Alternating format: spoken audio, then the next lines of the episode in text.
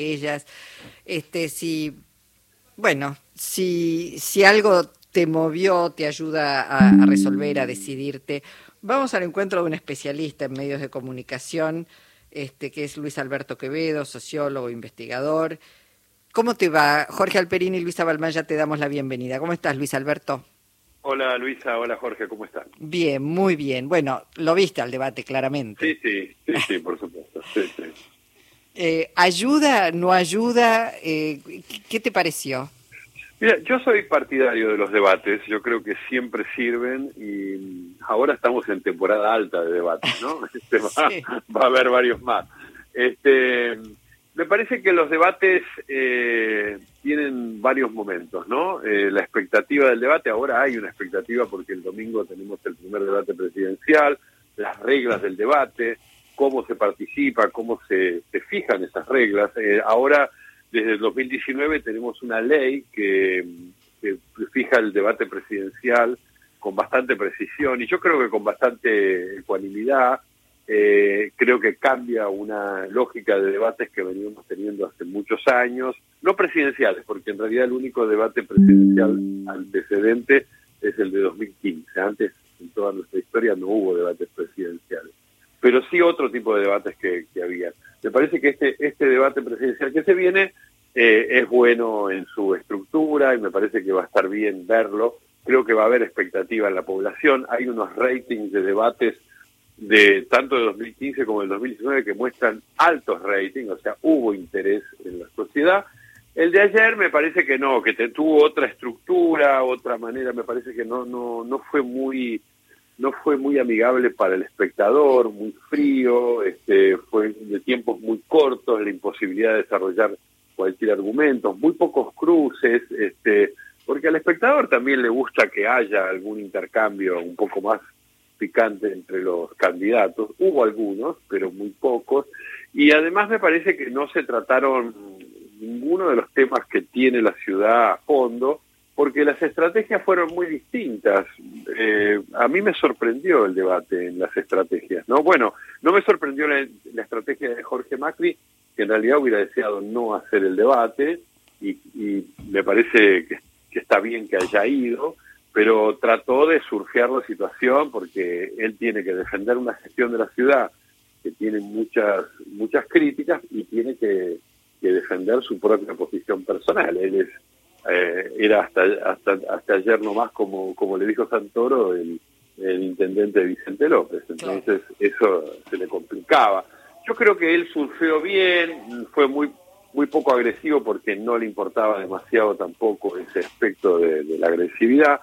Y me parece que, que el, el eh, Santoro estuvo conceptualmente bien posicionado, pero el que sorprendió fue Marra, porque Marra atacó a Santoro y al kirchnerismo, ¿no? Cuando hace 16 años el PRO, Macri, eh, Rodríguez Larreta gobiernan la ciudad, ¿no? Y, y, por otro lado lo hizo de una manera muy excéntrica, este, asumiendo un personaje que él tiene ahí incorporado, eh, muy poco conceptual, sin ninguna idea, sin, sin, sin demasiado eh, atractivo para el, para el ciudadano ciudadana. Por ejemplo, en temas cruciales como el, este, el código urbanístico que está en cuestión. A mí me parece que en eso Jorge Macri estuvo, sorprendió, porque es un código muy cuestionado que está este, transformando la ciudad de una manera muy poco amigable para los vecinos y vecinas.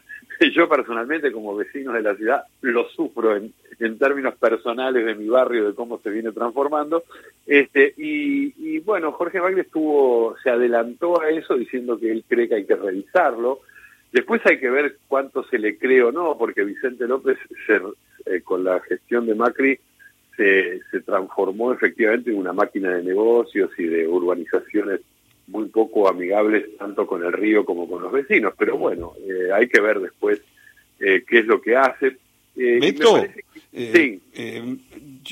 digamos, para mí los debates estos son tienen formatos muy restringidos, muy limitados para la exposición, para conectarse con las ideas, porque apenas el, formato de un minuto, minuto y medio, solo permite enunciar títulos.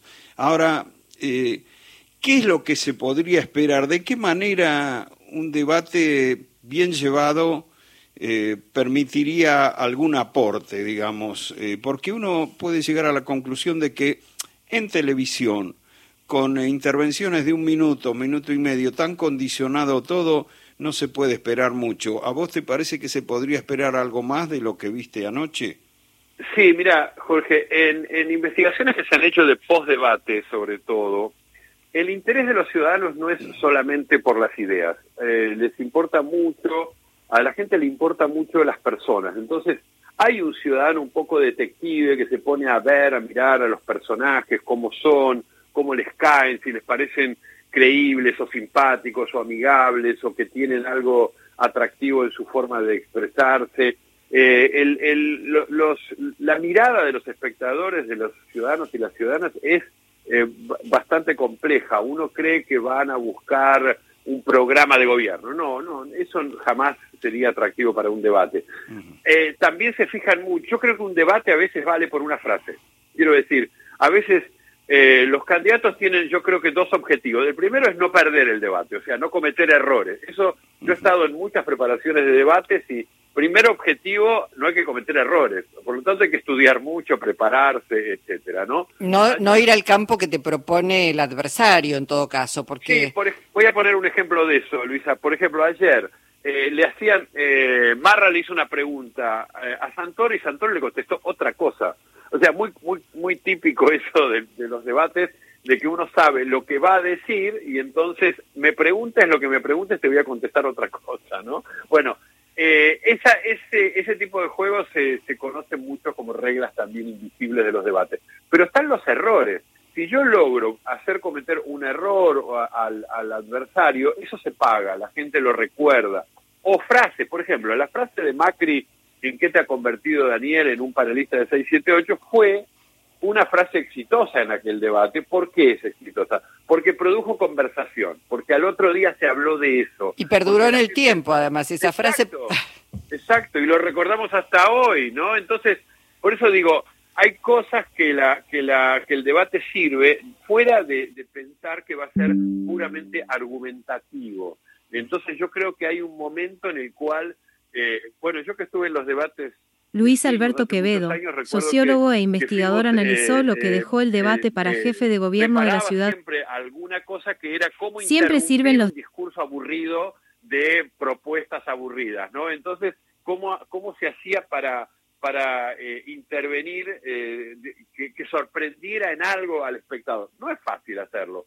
Tener una buena respuesta, hacer una buena un, un buen retruco, ese tipo de cosas eh, se estudian, se preparan, etcétera, ¿no? Y yo creo que, en, un debate a veces vale por esa por ese momentito, por ese minuto en el cual a uno de los candidatos le sale algo bien. ¿Y cuál te pareció alguno de esos buenos momentos de anoche y alguno de los más flojos?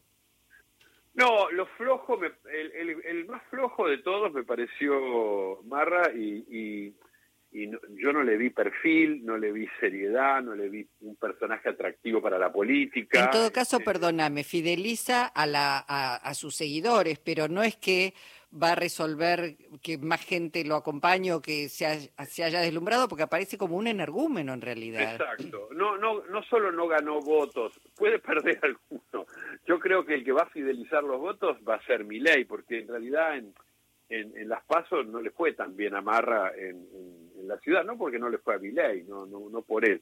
Eh, ahí me pareció flojo, me pareció que, yo creo que no se preparó mucho, se hizo, lo, lo, lo manejó como un influencer de, de, redes. Un buen momento fue cuando Santoro le dice que efectivamente él, más que preocuparse por gobernar la ciudad o tener un proyecto para la ciudad, él quiere tener más seguidores. Eso es, es una buena frase porque creo que le cabe a un personaje como, como Marra.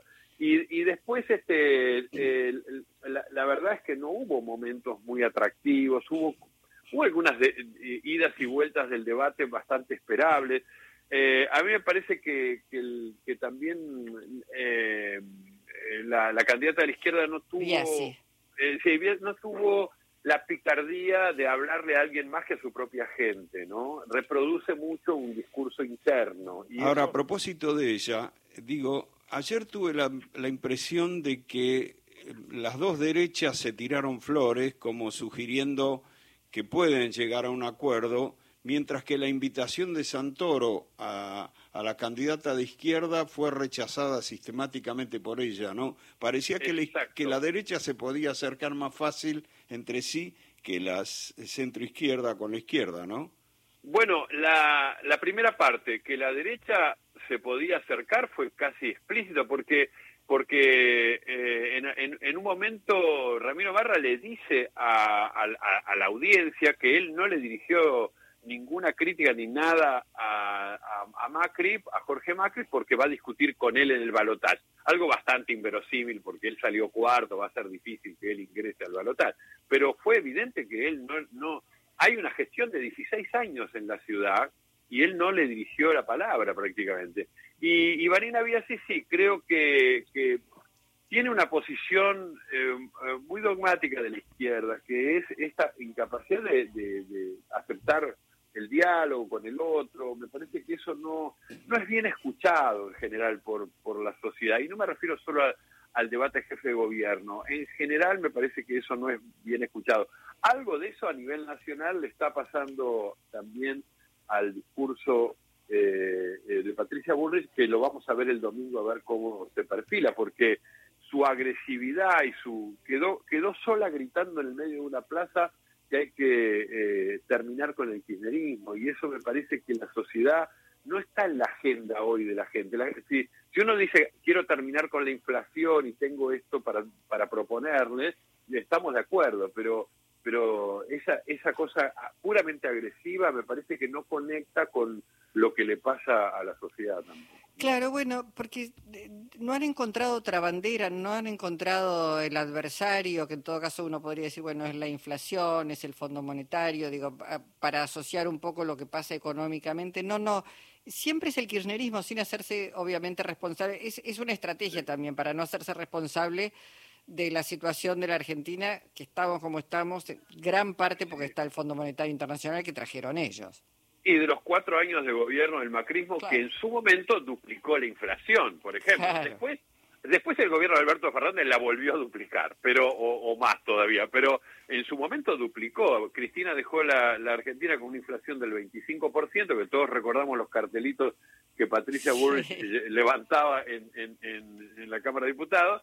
Este, y después llegó con Macri al 50% y ahí se desató, sí, una espiral inflacionaria que el gobierno de Alberto Fernández no contuvo. Entonces, eh, yo creo que eh, eh, al no hacerse cargo de eso, bueno, traen, yo digo que tienen una agenda más de 2015 y, y, poco conectado con lo que pasa hoy. Por ejemplo, eh, ¿Por qué conecta mi ley? Porque mi ley dice, la principal preocupación de todos los argentinos es la inflación, cosa que es cierto, de todos nosotros, nosotros comprendidos en ese grupo. Yo propongo dolarización y recorte del gasto público, con eso se termina la inflación. Bueno, eh, le da una respuesta, es una locura, estoy yo me parece horrible, pero no importa, es decir, el tipo da una respuesta. Ahora, si Patricia Bullrich dice, el principal problema de los argentinos es la inflación y voy a crear una cárcel donde meter a presa a Cristina Fernández Kirchner, no conecta, yo diría, ¿de qué estás hablando? Porque supongamos que ponemos presa a Cristina, se termina la inflación, mejora la seguridad, no sé, es como, es una cosa delirante, por eso digo, hay algo que la sociedad sabe mirar, que son estos pequeños detalles, estas cosas de, como no me está hablando a mí, no sé de qué habla, sería. Sí, bueno, no es casual que sea la que la que va perdiendo mayor cantidad de adherentes, ¿no? El tema es esos adherentes hacia dónde se vuelcan. Sí, está perdiendo adherentes, está perdiendo perfil, el discursivo, inventa algunas cosas, me parece, como golpes más desesperados. Y hasta perdió protagonismo con Melconian dentro de su grupo. Bueno, inventó Melconian para decir, tengo un, un, ministro de Economía, y Melconian se transformó el otro día en candidato a presidente, no a ministro de Economía. Y entonces tuvo un pequeño problema, y es que Melconian empezó a hablar sin referirse a Patricia Burri nunca, y habla como el que, ¿no? Habla como caballo, digamos así, ¿no? Bueno, eh, me parece que le salió mal. Ahora inventó, Patricia Burri inventó esta de, de de, la cárcel. Me parece que no, no, no, no va a cuajar eso tampoco. Por eso estoy intrigado por ver cómo va a ser el domingo también ese debate. Ahora yo creo que ese debate va a despertar mucho interés porque lamentablemente para los otros candidatos mm, eh, es una figura que la gente quiere ver qué es lo que va a hacer. Así dicho, ¿no? Sí. Para odiarlo o para votarlo, quiero ver qué es lo que va a hacer. Eso es un programa de televisión, diría yo. Entonces ahí el debate va a importar. Más allá de las ideas, más allá... Bueno, eso es un poco también la política espectáculo, Luis sí, Alberto. claro, es así, es así. En eso, lamentablemente, los debates están más cerca de esa política espectáculo que de una política de argumento. Va, hay otros modelos de debate. Yo recuerdo debates en Francia que los candidatos se sientan en ah. una mesa casi cara a cara eh, y, discuten más de política como se discutiría en un parlamento o en un café también, no sé. Eh, a mí me parece que el debate entre Lula y Bolsonaro último, donde ellos estaban, ya esto en el, en el balotaje, estaban solos en un gran set de televisión, parados, hablando entre ellos, sin, sin la rigidez de la estructura, del atril, etcétera. Eso es muy atractivo también como política espectáculo, ¿eh? No, no toda la política espectáculo es negativa. No, está claro. También hay, hay cosas interesantes, hay debates de ideas que se pueden dar interesantes. Sí. Bueno, esperaremos el debate del domingo y, seguramente en la semana estaremos haciendo más análisis. Te mandamos un abrazo enorme, gracias. Un eh. placer hablar con ustedes.